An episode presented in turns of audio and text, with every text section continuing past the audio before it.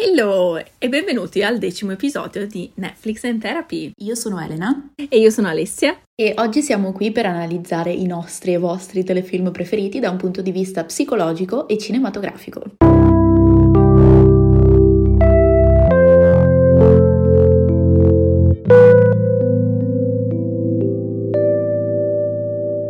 Episodi! È vero, è un episodio da festeggiare. Grande 10° episodio, tra l'altro coronato da un telefilm che entrambe amiamo, quindi l'abbiamo scelto bene. Dobbiamo organizzare una festa, un super mega party con i nostri 60 ascoltatori. Esatto. Grazie ad ognuno di voi. VVB proprio, VVB. Oh. Abbiamo scelto un telefilm che piace un sacco a entrambe e che si chiama Sense8. È uno di quei telefilm del cuore proprio, secondo me, se lo avete seguito anche voi ci siete ancora super affezionati. Ieri ho messo una storia su Instagram e mi hanno risposto in tipo 10 persone per dirmi oddio Sense8, non ho mai trovato un telefilm come Sense8. Quindi sì, molto molto mancato, gone too soon. Decisamente. Penso che uno dei, piccolo spoiler, ma nella mia lista di cose che non mi sono piaciute del telefilm c'è il fatto che sia finito letteralmente dopo un attimo, cioè non ho nemmeno avuto il tempo di entrare nell'ottica che era uno dei miei telefilm preferiti, che hanno pensato bene di stoppare il tutto, ed è una ferita ancora aperta, anche se sono passati anni. Sì, una delle cancellazioni veramente più immeritate, più malvagie di Netflix, e potevamo non avere nemmeno una conclusione, quindi da una parte consideriamoci fortunati, però sì, è tragica. Poteva andare peggio, vediamola così. Sense8 è un telefilm di Netflix, uno dei primi originali di Netflix, tra l'altro vorrei dire, che forse è un pochino marchiato la piattaforma come servizio di streaming molto LGBT friendly, ha un pochino creato questa reputazione di Netflix, siccome, come andremo a vedere, è un telefilm che ha parecchie cose da dire su temi sociali. È creato da Lily e Lana Wachowski e da Michael Straczynski, io penso si dica, non siamo sicuri, ci vogliamo credere. E Sense8 è composto da 2 stagioni di 12 episodi ciascuna. Gli episodi hanno una durata circa di 50 minuti, un'ora, con l'eccezione del finale che, essendo stato creato dopo che lo show era stato cancellato, ha in realtà una durata molto più estesa di 2 ore e mezza tipo, quindi insomma un mini Signore degli Anelli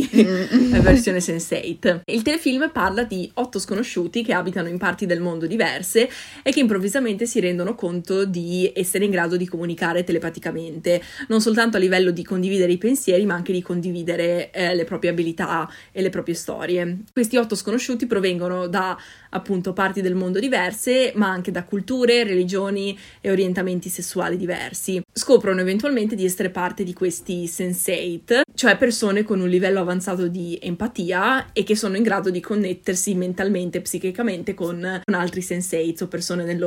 loro gruppo. Fondamentalmente si tratta di una deviazione alternativa dell'Homo sapiens chiamato Homo sensorium, e questi Homo sensorium si vanno ad organizzare in cosiddetti clusters, cioè cerchie, penso sia in italiano, composte da un numero molto ristretto di membri. Il problema, perché per quanto bella questa cosa possa sembrare, c'è ovviamente un problema, i Sense8 rappresentano all'interno del mondo del telefilm una minaccia per il mondo in cui viviamo, siccome è un mondo focalizzato sulla privacy, sulla segretezza e sulla manipolazione di informazioni da parte di quelli al comando e nelle parti più alte della società. Quindi abbiamo questo nemico costituito dal BPO, cioè Associazione per la Preservazione Biologica, che già suona come il peggio del peggio. Un nome e una garanzia. Che è incaricato di scovare i Sense8 e o di portarli dalla propria parte, quindi per scovare altri Sense8, o di lobotomizzarli e eliminarli.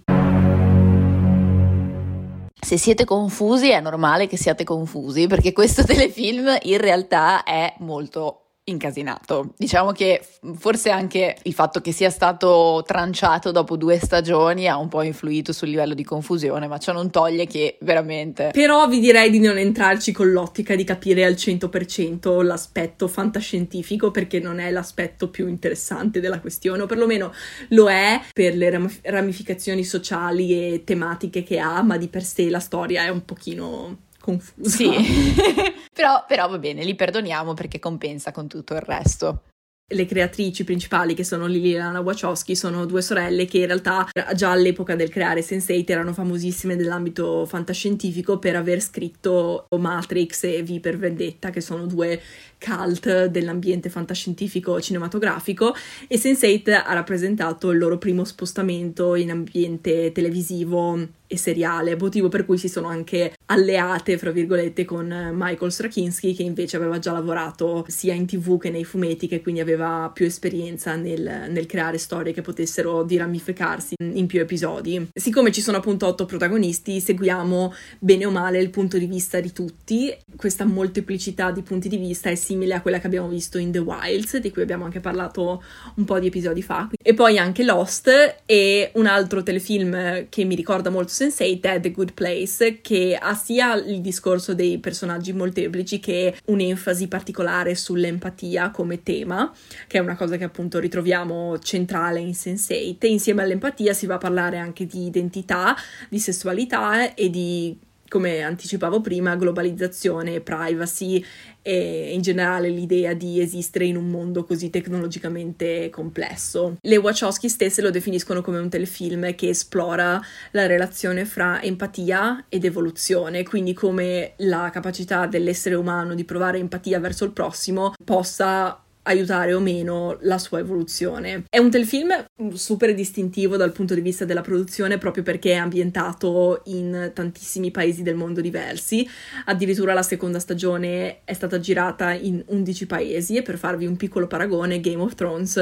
è altrettanto famoso per girare un po' in giro per il mondo, di paesi ne ha usati 10 nel corso di 8 stagioni, quindi notevole. Intenso. E questo quindi obbligava anche la crew a fare le cose in maniera non esattamente ortodossa. Normalmente i telefilm vengono girati in ordine di episodio, quindi 2 settimane per il primo episodio, 2 settimane per il secondo, eccetera eccetera, mentre in questo caso le scene venivano girate in ordine di location, quindi si cominciava, che ne so, in Islanda, venivano fatte tutte le scene che nel corso della stagione sarebbero dovute essere in Islanda, ci si spostava in Kenya, si facevano tutte le scene che durante la stagione avrebbero dovuto essere in Kenya, quindi anche per i poveri attori molto complesso cercare di entrare nell'ottica di tutti questi momenti molto diversi per i personaggi e molto spesso senza avere i pezzetti in mezzo per metterlo insieme. Fun fact, l'attore che fa Alito ha dovuto girare come prima scena quella dell'orgia nel 6º episodio della prima stagione.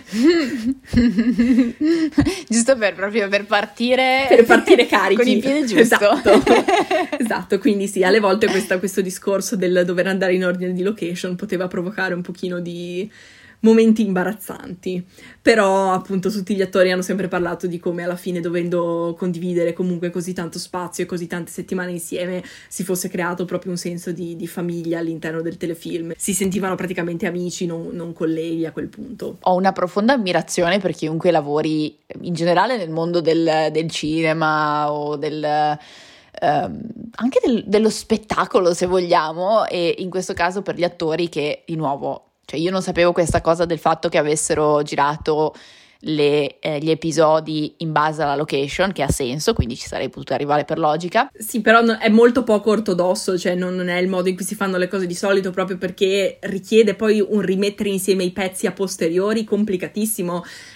per il montaggio, per il sound mixing, ma proprio anche nel recitare, per gli attori a cui mancano degli enormi pezzi di sviluppo. Infatti dal punto di vista di entrare nel ruolo e di sentire il ruolo, come credo che succeda nel momento in cui si recita, credo sia stata veramente una prova di abilità e di coraggio per loro, anche perché poi c'è da dire che, per carità, è un telefilm in cui ci sono molte scene leggere, molte scene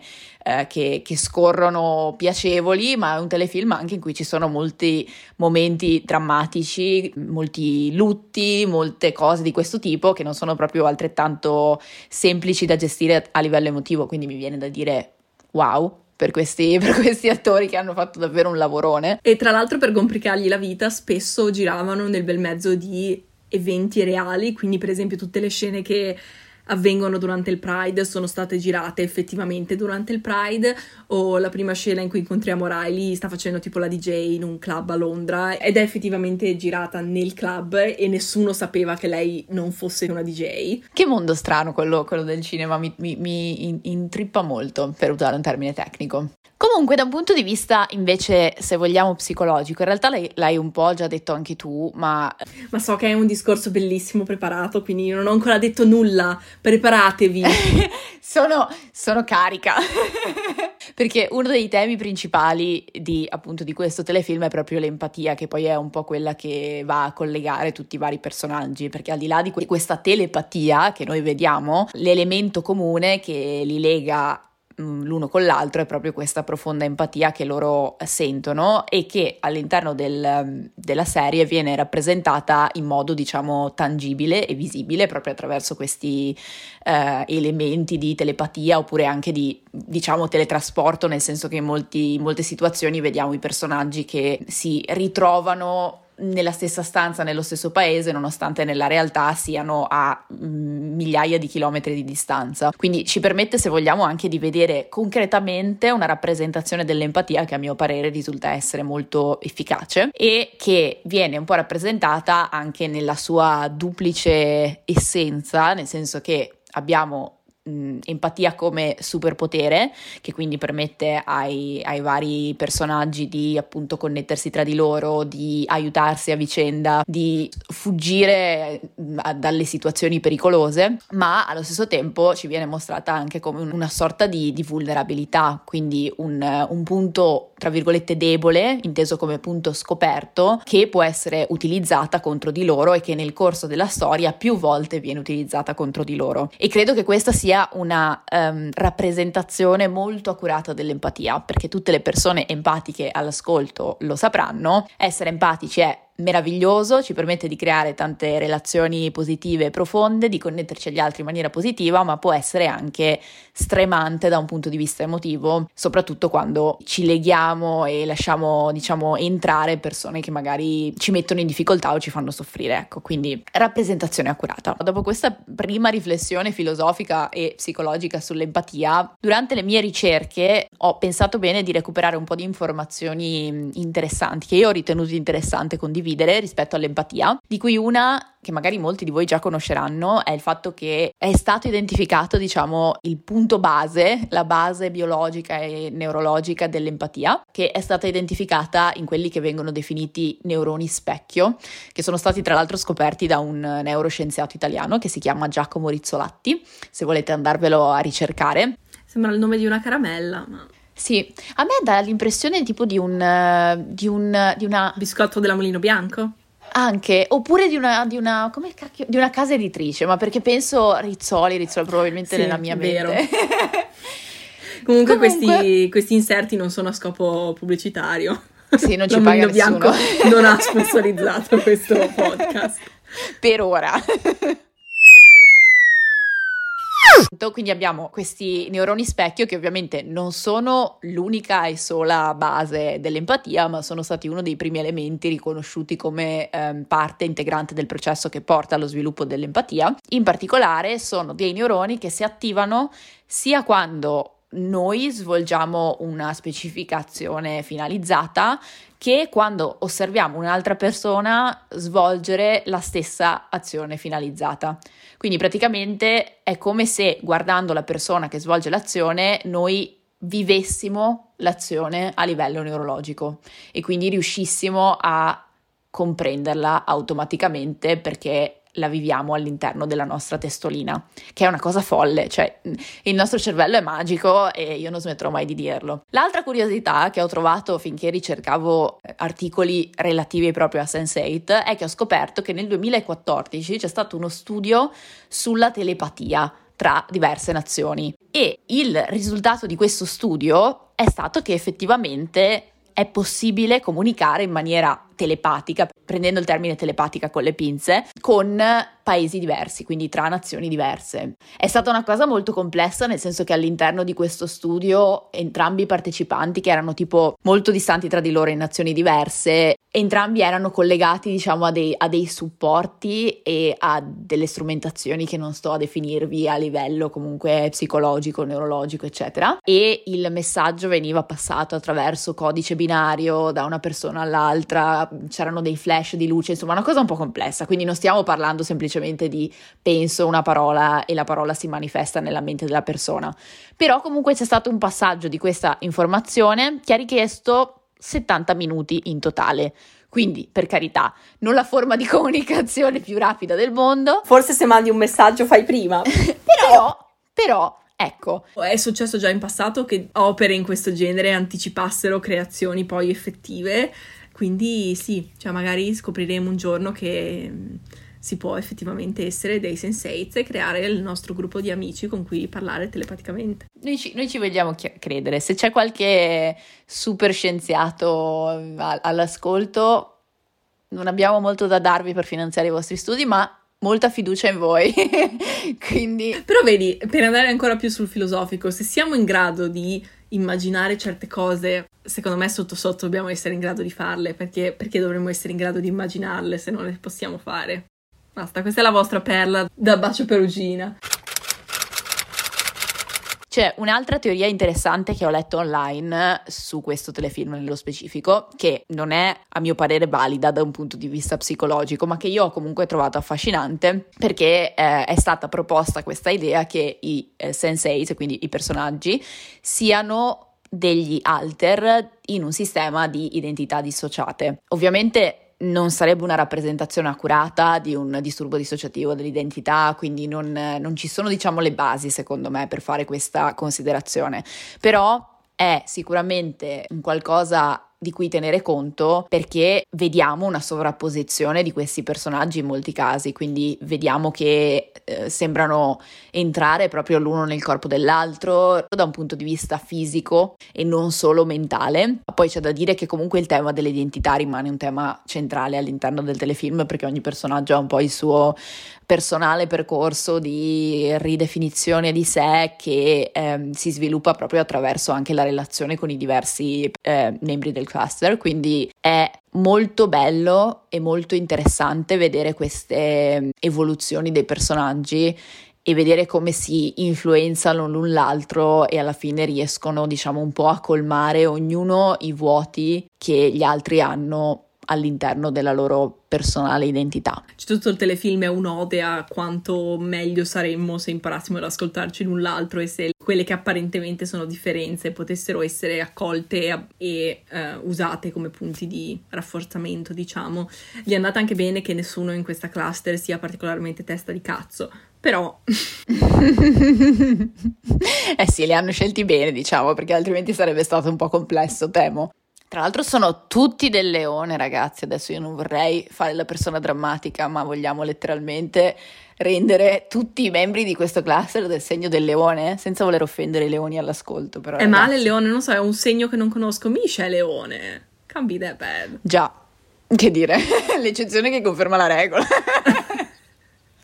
No, non è vero, vi voglio bene a tutti. Mm-hmm. Passiamo oltre, andiamo oltre l'astrologia.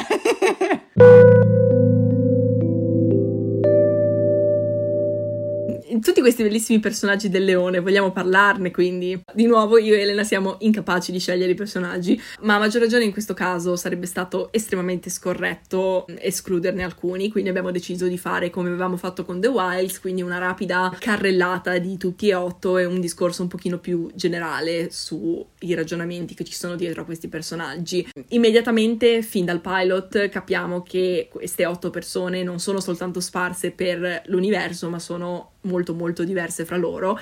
e ogni personaggio è immaginato con l'idea di rappresentare un po' un cliché, diciamo, un personaggio prevedibile o comunque usato molto spesso all'interno di narrative fittizie, e pian piano di andare a ribaltare questo stereotipo, quest'idea iniziale. Quindi abbiamo per esempio Wolfgang, che è in Germania ed è questo gangster rapinatore che poi in realtà scopriamo avere un cuore d'oro ed essere in realtà particolarmente affettivo e traumatizzato. Abbiamo Sun, che vive nella Corea del Sud ed è un po' stereotipicamente un'esperta di arti marziali. Kafeus, che è in Kenya e la sua storia inizialmente è legata intorno alla crisi dell'AIDS. Kala in India, che è inizialmente una persona molto religiosa, intimorita dalla propria sessualità e invischiata in questo matrimonio organizzato. C'è Lito, che è a Città del Messico ed è un pochino questo stereotipo del Latin lover che però è gay. Già così d'impatto capiamo che, ok, sappiamo chi sono questi personaggi, sappiamo quali sono le aspettative che abbiamo nei loro confronti, però non siamo abituati a vederli trattati con profondità o con comprensione. Invece questo è proprio quello che lo show si promette di fare, seppure in 2 brevissime stagioni, perché avremmo potuto avere così tanto più sviluppo, ma purtroppo anche a causa della cancellazione un po' di questo smantellamento è sacrificato, anche se comunque a mio parere ne abbiamo già parecchio solo nelle prime 2 stagioni. Come spesso capita e come era già successo anche in The Wilds, gli autori hanno preso per ciascun personaggio un archetipo diverso, cosa che aiuta anche solo ad impatto a differenziare quelli che sono i loro schemi di comportamento, le cose che gli fanno paura, le cose che devono ottenere. Quindi, per darvi un pochino di nuovo un'idea generale, abbiamo Nomi, che è la ribelle, è un attivista, un hacker, è trans, è in una relazione con un'altra donna ed è stata cacciata di casa. Quindi abbiamo proprio tutti questi tasselli, diciamo, che la fanno rientrare nell'idea di un qualcuno che si pone in opposizione rispetto alla società dominante. C'è questa frase di Nomi bellissima in conclusione ad uno dei suoi discorsi, in cui dice "Your life is either defined by the system or by the way you defy the system", che letteralmente significa la tua vita è definita dal sistema o è definita da come sfidi il sistema. Un discorso assolutamente emblematico di quello che il cluster fa nel corso di Sense8, ma anche del messaggio che le autrici per prime inseriscono nel telefilm, nel mostrare come esperienze di vita in opposizione a quelle del sistema dominante possono essere poi fondamentali per far progredire la società verso qualcosa di meglio, verso qualcosa che non è ancora la normalità. C'è poi Lito, ha una storia molto improntata sulle relazioni e sulla sessualità, e proprio per questo rientra molto nell'archetipo dell'amante, e anche a livello di dinamica all'interno del cluster è un po' il buffone, che è un termine che non mi piace, ma spesso svolge questa funzione di commedia o di offrire una visione un pochino più leggera e spensierata del peso che questi si stanno portando addosso. Quindi spesso sono assegnate a lui alcune delle storyline più divertenti, come il fatto che appunto sperimenti cosa significa avere un ciclo mestruale mentre lo ha Sun, e quindi vediamo proprio tutte queste reazioni molto molto divertenti di quest'uomo super macho che pensa di avere un cancro allo stomaco quando in realtà ha dei campi mestruali. Abbiamo poi Sun, che invece è l'archetipo del guerriero, quindi una persona molto fiera, molto nobile, la cui prima reazione nei confronti di difficoltà è quella di combattere, nel suo caso in maniera molto letterale, fisicamente. Mentre leggevo varie cose sull'archetipo c'era questa frase molto bella che era tipo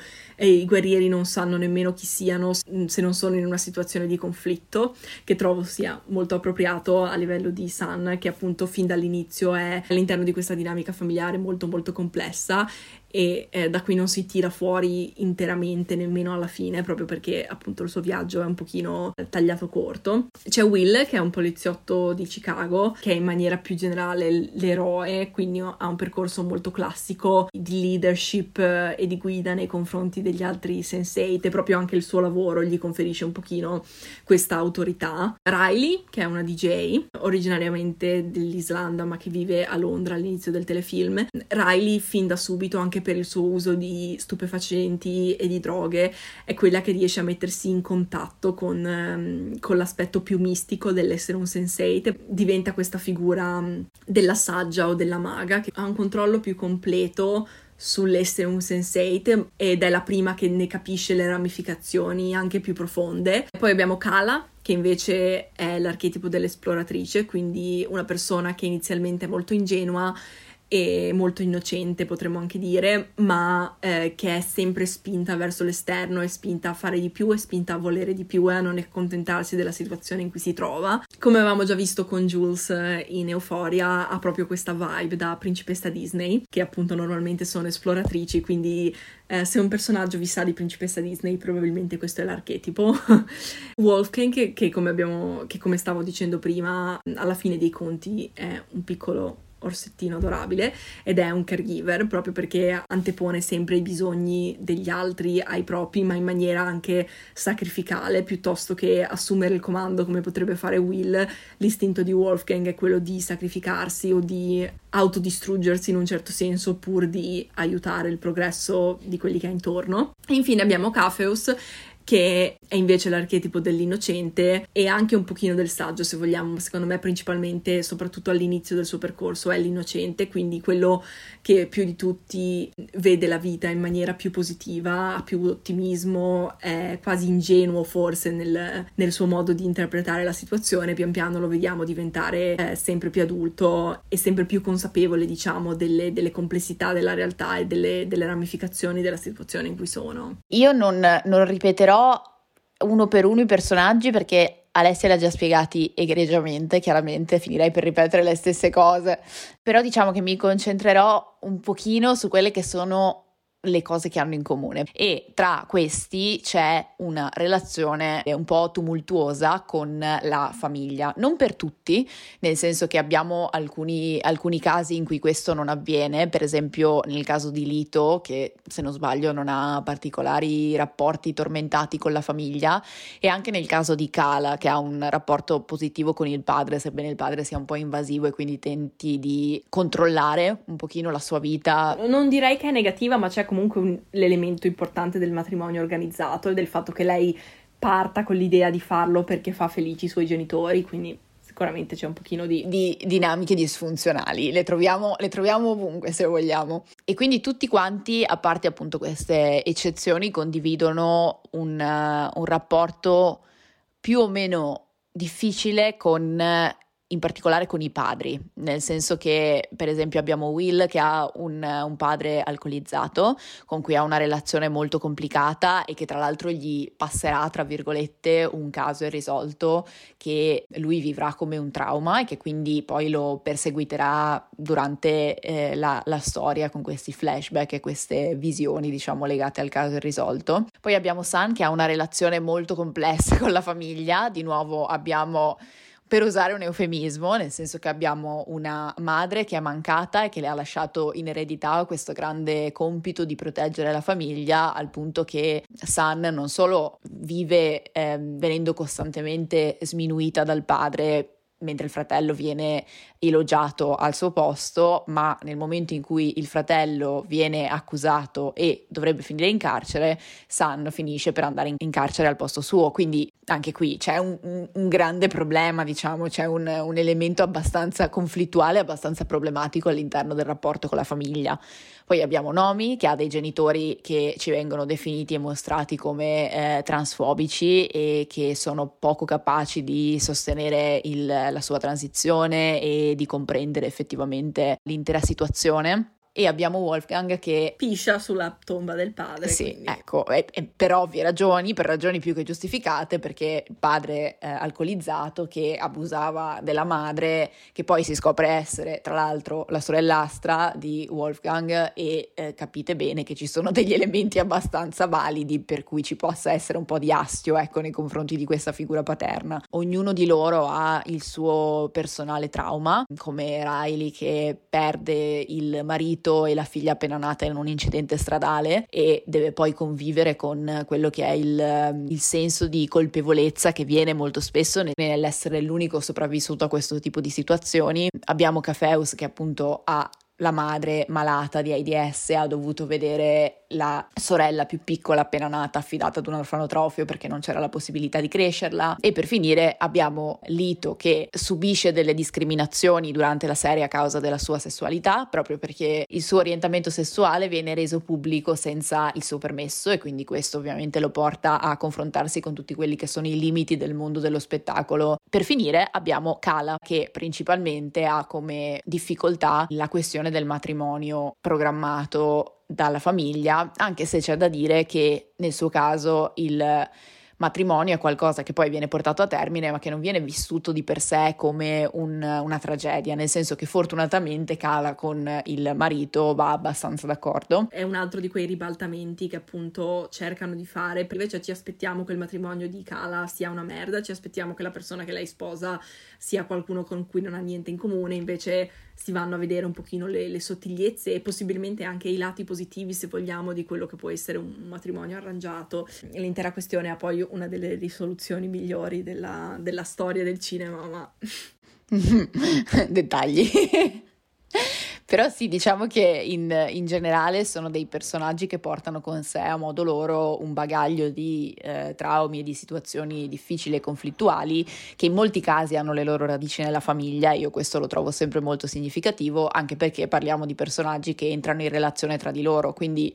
i limiti posti da queste esperienze traumatiche, da queste difficoltà, li ritroviamo poi anche, soprattutto all'inizio, nelle relazioni che si vengono a creare tra i diversi personaggi, che proprio perché sono così diversi in alcuni casi fanno fatica ad andare d'accordo, fanno fatica a comprendersi, e arrivano però poi gradualmente durante le stagioni a sviluppare un rapporto di, come dicevamo prima, fusione, ma intesa proprio come una fusione empatica, quindi una capacità di sentire le emozioni altrui e di condividere le esperienze, sempre con una distinzione di io sono io, tu sei tu, ma comunque con la capacità di accettare quello che arriva e di dare un valore a tutto ciò che arriva, inclusi questi eventi negativi che poi vengono elaborati proprio all'interno di queste relazioni. A livello psicologico, a livello relazionale è davvero ricco. Un capolavoro, sì. L'empatia è alla base, se vogliamo, poi dei comportamenti prosociali, dei comportamenti di altruismo, e noi qui lo vediamo molto, nel senso che sin da subito, nonostante magari in alcuni casi la diffidenza o la confusione di fronte a queste situazioni che sono nuove e inaspettate, c'è una volontà di aiutare, c'è una fiducia, c'è una comprensione e una capacità di essere presenti e di colmare appunto quei vuoti, quelle difficoltà, e lo trovo molto poetico. Tra l'altro, dove volevo rubarti momentaneamente il lavoro, dai, per parlare di uno studio che probabilmente tu hai presente. Fondamentalmente è questo studio psicologico, presumo, da cui sono state create queste 36 domande che in teoria, sì, se due sconosciuti si ponessero a vicenda potrebbero portarli a innamorarsi, fra virgolette, ma comunque a creare un legame immediato, molto profondo, proprio sulla base della condivisione di queste emozioni, di questi segreti e di questi aspetti intimi della personalità. Cioè, ho appena avuto questo flash, è esattamente quello che succede ai Sense8. Certo, e tra l'altro a questo proposito, tu giustamente hai nominato questo studio, che io non so quali siano stati effettivamente i risultati, ma ricordo che puntavano in quella direzione. Finché tu parlavi di questo, per libere associazioni, a me è venuto in mente che un po' invece anche quello che se vogliamo succede all'interno di un percorso psicologico di qualsiasi tipo. Ovviamente solo a quel punto è una cosa un po' più unilaterale, nel senso che la condivisione avviene più che altro ovviamente da parte del cliente o paziente che sceglie di rivolgersi a psicologo o psicologa, però quello che succede è che nel giro di un numero limitato di incontri, di colloqui, c'è un livello di apertura molto profondo, quindi vengono condivise delle cose solitamente molto personali, c'è una espressione emotiva meno filtrata che in altri contesti, quindi viene a togliersi quel muro che magari generalmente tendiamo a tenere quando ci rapportiamo con uno sconosciuto o con una sconosciuta, e questo permette di creare proprio un rapporto basato sull'empatia e sulla condivisione di queste emozioni. È sicuramente qualcosa di prezioso.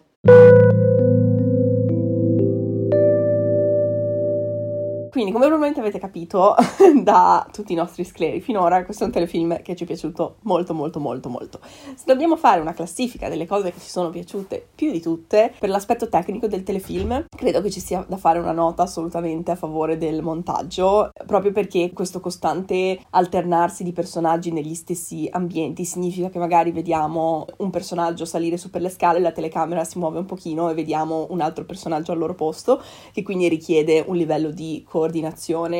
notevole, sia che questo sia fatto in takes diversi, quindi significa che fanno tutta la scena con un attore, poi cambiano e fanno la scena con l'altro attore, significa comunque che devono mantenere un livello di continuità assurdo, perché hanno bisogno che ogni attore ripercorra esattamente gli stessi passi di quello prima. Ma poi, leggendo un po' di interviste, vedevo anche che, siccome era una cosa che facevano in maniera così costante, avevano inventato praticamente delle tecniche tutte loro per consentire che gli attori si scambiassero di posto nel modo più rapido possibile. Quindi c'erano tipo questi set che erano dei mini labirinti in cui un attore poteva lanciarsi e da una buca spuntava l'altro, in modo che nel modo più rapido possibile si creasse questo effetto e non dovesse poi essere fatto tutto interamente in editing. Diciamo la fluidità e la semplicità con cui tutte queste scene si incastrano fra loro sembra fin troppo facile quando lo guardiamo, ma dietro c'è un lavoro pazzesco a livello appunto di mantenere la continuità fra una scena e l'altra e di assicurarsi che appunto queste cose sembrino verosimili, per quanto comunque stiamo parlando di telepatia. Penso che questo rientri perfettamente in quella categoria di effetti o di scene su cui, se non si lavora nell'ambito, se non si fa parte dell'ambito, magari non ci si sofferma troppo a pensare a quanto lavoro c'è dietro e a tutto quello a livello di organizzazione che c'è dietro. E poi ti fermi un attimo e ci pensi e sei tipo wow, è incredibile, cioè come hanno fatto. Quindi sì, cioè io parlo da persona profana chiaramente, però non ci avevo mai pensato e sì. Lana Wachowski, che spesso li ha anche diretti, parlava anche di come avessero sempre un setup di 2 telecamere, cosa che normalmente non si fa per film o TV, normalmente si lavora con solo una telecamera che viene poi spostata ogni volta che si cambia angolazione, però appunto dovendo fare così tanti takes, sia per questioni pratiche di avere le versioni con tutti gli attori e sia perché normalmente si fanno già tanti takes per questioni di migliorare la recitazione, o magari c'è stato l'aereo che è passato sopra quindi lo devi rifare, era molto più pratico avere almeno già 2 angolazioni su cui lavorare. Quindi c'era anche il discorso del fare in modo che da una telecamera non si vedesse l'altra telecamera che riprendeva l'angolo diverso, quindi notevole, incredibile. Un altro aspetto ovviamente è la varietà di esperienze che vengono raccontate e come questo venga fatto in maniera molto empatica appunto, e quindi senza giudizio. Non ci sono esperienze che dal punto di vista della narrativa vengono considerate più o meno importanti, poi ce ne sono alcune, come vedremo, che hanno più spazio di altre, però a livello di comprensione, di invitare il pubblico a comprendere le situazioni dei Sense8, sono tutte trattate allo stesso piano. E poi ovviamente c'è tutto l'intero discorso sex positivity, perché Sense8 è possibilmente lo show che ha più rispetto per l'idea della sessualità e per esplorare in maniera completamente senza pudore, dal punto in cui tutti i personaggi, proprio perché condividono questo link che li collega sia telepaticamente che fisicamente, molto spesso finiscono a fare queste mega orge che sono d'impatto ovviamente delle immagini forti e a cui non siamo abituati, anche perché per quanto ci siano sulla carta determinate sessualità assegnate a determinati personaggi, quando poi si tratta di queste orge telepatiche tutti se la fanno con tutti fondamentalmente. Quindi c'è proprio quest'idea che non solo l'eterosessualità non sia nemmeno vagamente un'opzione, ma che proprio in generale ci sia questa celebrazione della pansessualità e della queerness come qualcosa di elevato e come un qualcosa che ci permette di entrare più in contatto con noi stessi. E quindi i momenti di maggiore collegamento fra i Sense8 sono proprio questi momenti di condivisione non solo telepatica ma fisica, senza barriere e senza costrutti come possono essere appunto l'eteronormatività o l'idea che la nostra identità sessuale non sia qualcosa di estremamente fluido. Tra l'altro anche il grande triangolo amoroso di Kala, che è divisa fra Wolfgang e Raja, si conclude alla fine con una bellissima relazione poliamorosa e bene così.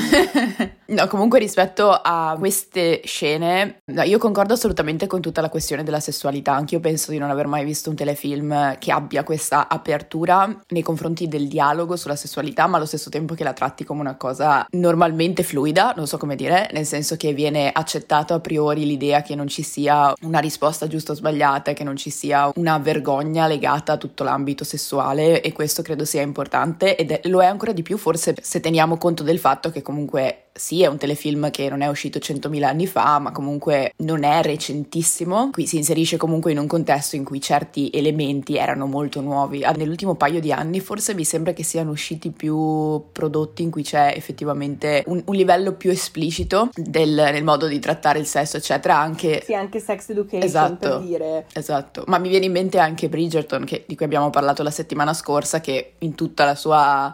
disastrosità comunque tratta il sesso, diciamo, in maniera esplicita e presentandolo come una cosa normale da un certo punto di vista. E quando è uscito Sense8 questa cosa era ancora, secondo me, un po' una novità, almeno all'interno di Netflix o di questo tipo di servizi di streaming. Poi l'altra cosa interessante è in generale proprio il fatto che ci siano queste scene di gruppo, che secondo me sono nettamente una delle parti, almeno una delle mie parti preferite dell'intero telefilm, intendendo sia queste orge, ma sia anche per esempio le scene in cui cantano le canzoni, ognuno nella sua parte del mondo ma ti vengono mostrati finché la cantano tutte insieme. E io ricordo distintamente di essere uscita da una di queste scene con i brividi e con le lacrime agli occhi, perché sono fatte talmente bene, in maniera talmente efficace, che credo rendano davvero in modo chiaro questa sorta di fusione che c'è tra i diversi personaggi e il modo in cui sono tutti connessi tra di loro. La lacrimuccia che scende dal mio occhio sinistro.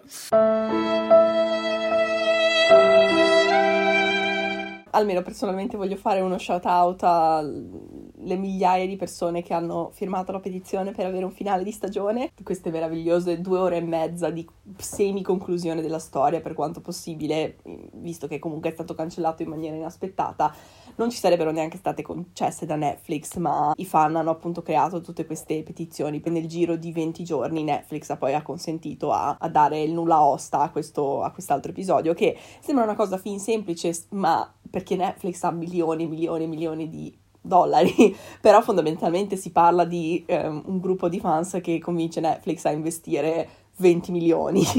per fare un altro episodio, così pum. Quindi sì, bravi noi, ce l'abbiamo fatta, uno dei grandi achievements della nostra vita. Anche perché c'è davvero la seconda stagione non dà minimamente un senso di chiusura, quindi sarebbe stato un po' difficile accontentarsi e scendere a patti con questo finale e dire ok, abbiamo abbastanza elementi per ritenere il telefilm chiuso. No, no. Quindi serviva quest'ultimo episodio e essere riusciti ad ottenerlo è stato sicuramente uno degli highlight del tempo. Invece, aspetti negativi molto pochi, diciamo che mi piange proprio il cuore un pochino a trovarli, però penso che soprattutto riguardandolo per il podcast ho notato alcune cose che ovviamente persone più equipaggiate di me avevano già notato all'epoca, ma che a me sono risaltate molto di più durante questo rewatch. E il fatto principale, diciamo, è che ci sia un problema di bilanciamento nei punti di vista che favorisce di gran lunga quelli che sono i protagonisti bianchi. Tantissimi critici hanno anche fatto notare che prendendo 8 persone da in giro per il mondo, statisticamente sarebbe stato molto più probabile che i personaggi bianchi fossero in minoranza. Questa per esempio è una cosa che The Wilds ha fatto molto bene, perché è forse uno dei pochissimi show in cui ci sono meno personaggi bianchi in un ensemble che personaggi di colore. Proprio in luce di queste critiche la seconda stagione ha poi migliorato la situazione. Penso che se fosse andato avanti avrebbe preso ancora più coscienza e più consapevolezza di questo, proprio perché a San e a Cafeus vengono date storyline che si allontanano sempre di più da questa idea un pochino stereotipata da cui erano partiti, ma vengono comunque secondo me fatti dei paragoni in nome di cercare di creare un'uguale empatia fra tutti i personaggi, e questo succede principalmente con Will, che prima di tutto come poliziotto bianco negli Stati Uniti, probabilmente se lo show venisse fatto oggi verrebbe approcciato in maniera estremamente diversa, tra l'altro secondo me possibilmente più originale, perché i problemi che ha lui a livello proprio di scrittura sono un pochino problemi classici, cioè l'idea di avere il padre alcolizzato, di essere un poliziotto, non lo so, sono un genere di personaggi a cui siamo un pochino più abituati a livello di mestiere. E appunto la prima cosa che vediamo di Will nel primo episodio è che salva un ragazzino nero che fa parte di una gang e deve convincere il suo collega non bianco e un'infermiera nera a salvare questo ragazzino, mentre tutti pensano che questo ragazzino sia una causa persa e che crescerà per diventare un gangster e che vorrà uccidere i poliziotti. Che voglio dire? Che insomma. Ok. Fantastico. Esatto, quindi ci sono un po' questi sentimenti pro polizia che appunto secondo me ora dovrebbero venire reinterpretati un pochino in chiave diversa, soprattutto visti gli sviluppi e il razzismo dell'America. Questo in realtà fa parte di un sistema di rappresentazione che si chiama white saviorism, cioè l'idea che il personaggio bianco in una situazione in cui è fra altri personaggi non bianchi sia poi quello con la chiave per la loro salvezza, e in un certo senso ovviamente nel sottotesto quello più avanti, quello più sviluppato. Tarzan è il white savior per eccellenza, se vi interessa. A livello cinematografico molto spesso è difficile da riconoscere perché è un trope che emerge necessariamente in storie non interamente bianche, quindi questo potrebbe farci sembrare all'apparenza che le storie siano inclusive, ma in film come The Help, Green Book, The Blind Side, sono tutti film che non sono razzisti all'apparenza, anzi invitano a una riflessione sui diritti civili, sulla discriminazione razziale, ma viene sempre messo in primo piano e viene sempre data più agenzia al punto di vista del personaggio bianco. È comunque il personaggio bianco che decide delle vite degli altri ed è il personaggio bianco che viene elevato perché è disposto ad aiutare questi personaggi non bianchi. Ed è per questo che il trope è così d'effetto, perché quello che fa lo fa in maniera subdola e lo fa in maniera insidiosa. Purtroppo, esatto, se ne ritrovano in Will molti elementi. E per esempio nella prima puntata della seconda stagione c'è questa scena in cui Lito arriva a casa e qualcuno gli ha scritto sulla porta frocio, diciamo faggot in inglese, e questo permette a ciascuno dei personaggi di vedere rappresentata allo stesso modo una parola per loro violenta, e il problema appunto di questo cercare di rendere tutti uguali è che se Cafeus per esempio vede the N-word e San può vedere una parola come bitch, quindi con un'importanza particolare quando associata ad un personaggio femminile, Will per esempio vede pig, che è una parola che viene usata contro i poliziotti in America quando sono particolarmente violenti. Quindi diciamo che non è proprio lo stesso livello di esperienza, a maggior ragione se mettiamo sullo stesso piano Cafeus e Will. Sono due parole con due storie parecchio diverse, originate in maniera parecchio diversa, anche perché appunto una è una parola di discriminazione, l'altra è una parola di risposta ad un comportamento strutturalmente oppressivo. Quindi insomma, non proprio la stessa cosa. Molto diverse. Non partiamo sicuramente dallo stesso punto e sicuramente scelta fatta con le migliori intenzioni, però non con un risultato particolarmente efficace. Sì, penso che un pochino l'idea fosse quella di avere per l'etnia lo stesso approccio che hanno per la sessualità, quindi di dire ok, sono tutti queer, nello stesso modo diciamo le esperienze che loro hanno con il proprio background, con la propria nazionalità e company hanno tutte la stessa validità. Però appunto ci sono dei momenti in cui secondo me a maggior ragione visto adesso con una consapevolezza più complessa diciamo delle strutture che ci sono nel mondo risultano un pochino fuori posto, un pochino troppo semplicistiche diciamo. Questo è principalmente un discorso su Will, sul fatto che lui assuma questo ruolo di leader all'interno del cluster. Piccolo fun fact, quello che succede con Will nel primo episodio, cioè che immediatamente lo vediamo cercare di salvare questo ragazzino bla bla bla, è una tecnica di sceneggiatura che si chiama save the cat, ovvero salvare il gatto. È quando nei primi 10 minuti di un film o di un telefilm vediamo il protagonista che fa qualcosa di particolarmente nobile o di apprezzabile, e questo ci invita ad empatizzare con lui, a decidere di voler seguire questa persona perché ci sembra una brava persona, e quindi è esattamente da manuale. Non lo sapevo, però mi sento di aggiungere rispetto a tutto quello che hai detto tu. Il mio sarà un commento molto più basic, quindi mi chiedo già scusa, ma nonostante questo tentativo, se vogliamo, di mettere Will al ruolo di comando e di controllo, di renderlo il leader eccetera eccetera, io credo che la storyline di Will sia probabilmente una delle meno interessanti dell'intero telefilm. Cioè è letteralmente il personaggio più noioso e, per carità, forse la parte più interessante è la relazione che poi va a creare con Riley, che quindi permette di vedere un po' come loro due interagiscono, di vedere quelli che sono i punti che hanno in comune e comunque di sfruttare questa connessione che si è costruita. Sì, anche il fatto che quando si relaziona sessualmente poi con gli altri Sense8 anche lui non sia eterosessuale, o che comunque ci sia questo aspetto queer, sì, che andiamo a toccare, anche se poi sarebbe stato molto più interessante se l'avessimo poi visto anche nella sua vita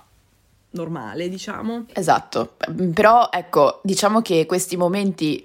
in cui c'è un livello di interessamento maggiore nei confronti del suo personaggio sono quelli in cui il suo personaggio interagisce con uno o più degli altri personaggi, mentre se preso da solo mi dà proprio l'impressione di essere lì per ricoprire un ruolo, che è appunto quello di leader, ma senza portare con sé tutto lo stesso magari carico di backstory interessante o innovativa o di, non lo so, anche a livello emotivo, diciamo, di qualcosa di interessante a cui dedicare del tempo. Diciamo che nella mia classifica lui sicuramente senza difficoltà lo piazzerei all'ultima posizione per quanto riguarda il legame che io ho costruito con questo personaggio. Sì, ed è anche vero che spesso quando si cerca di far avviare uno show con personaggi molto diversi a livello di etnia o di sessualità eccetera eccetera, serve avere un personaggio molto normale, fra virgolette, per far approvare lo show dai vari network, fondamentalmente facendo passare l'idea che comunque questo personaggio sarà centrale, che è stato anche il caso di Piper in Orange is the New Black,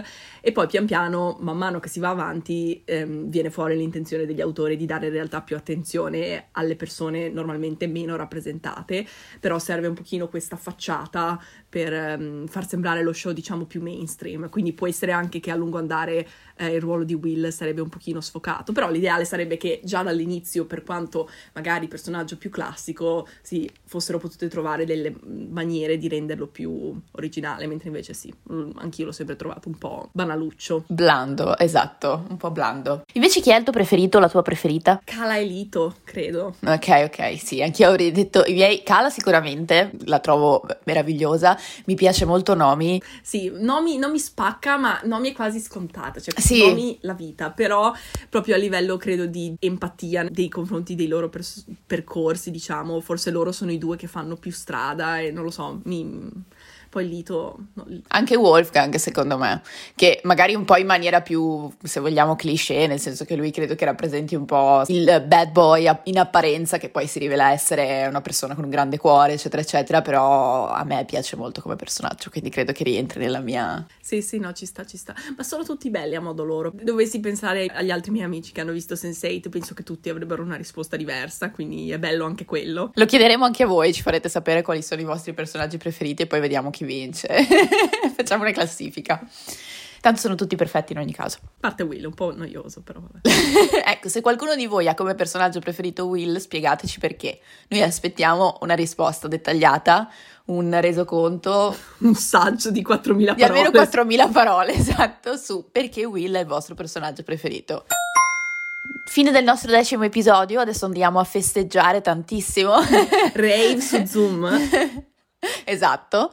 e ci vediamo presto con un nuovo telefilm. Non ci vedremo, ma ci ascoltiamo. Ci sentiamo, ecco.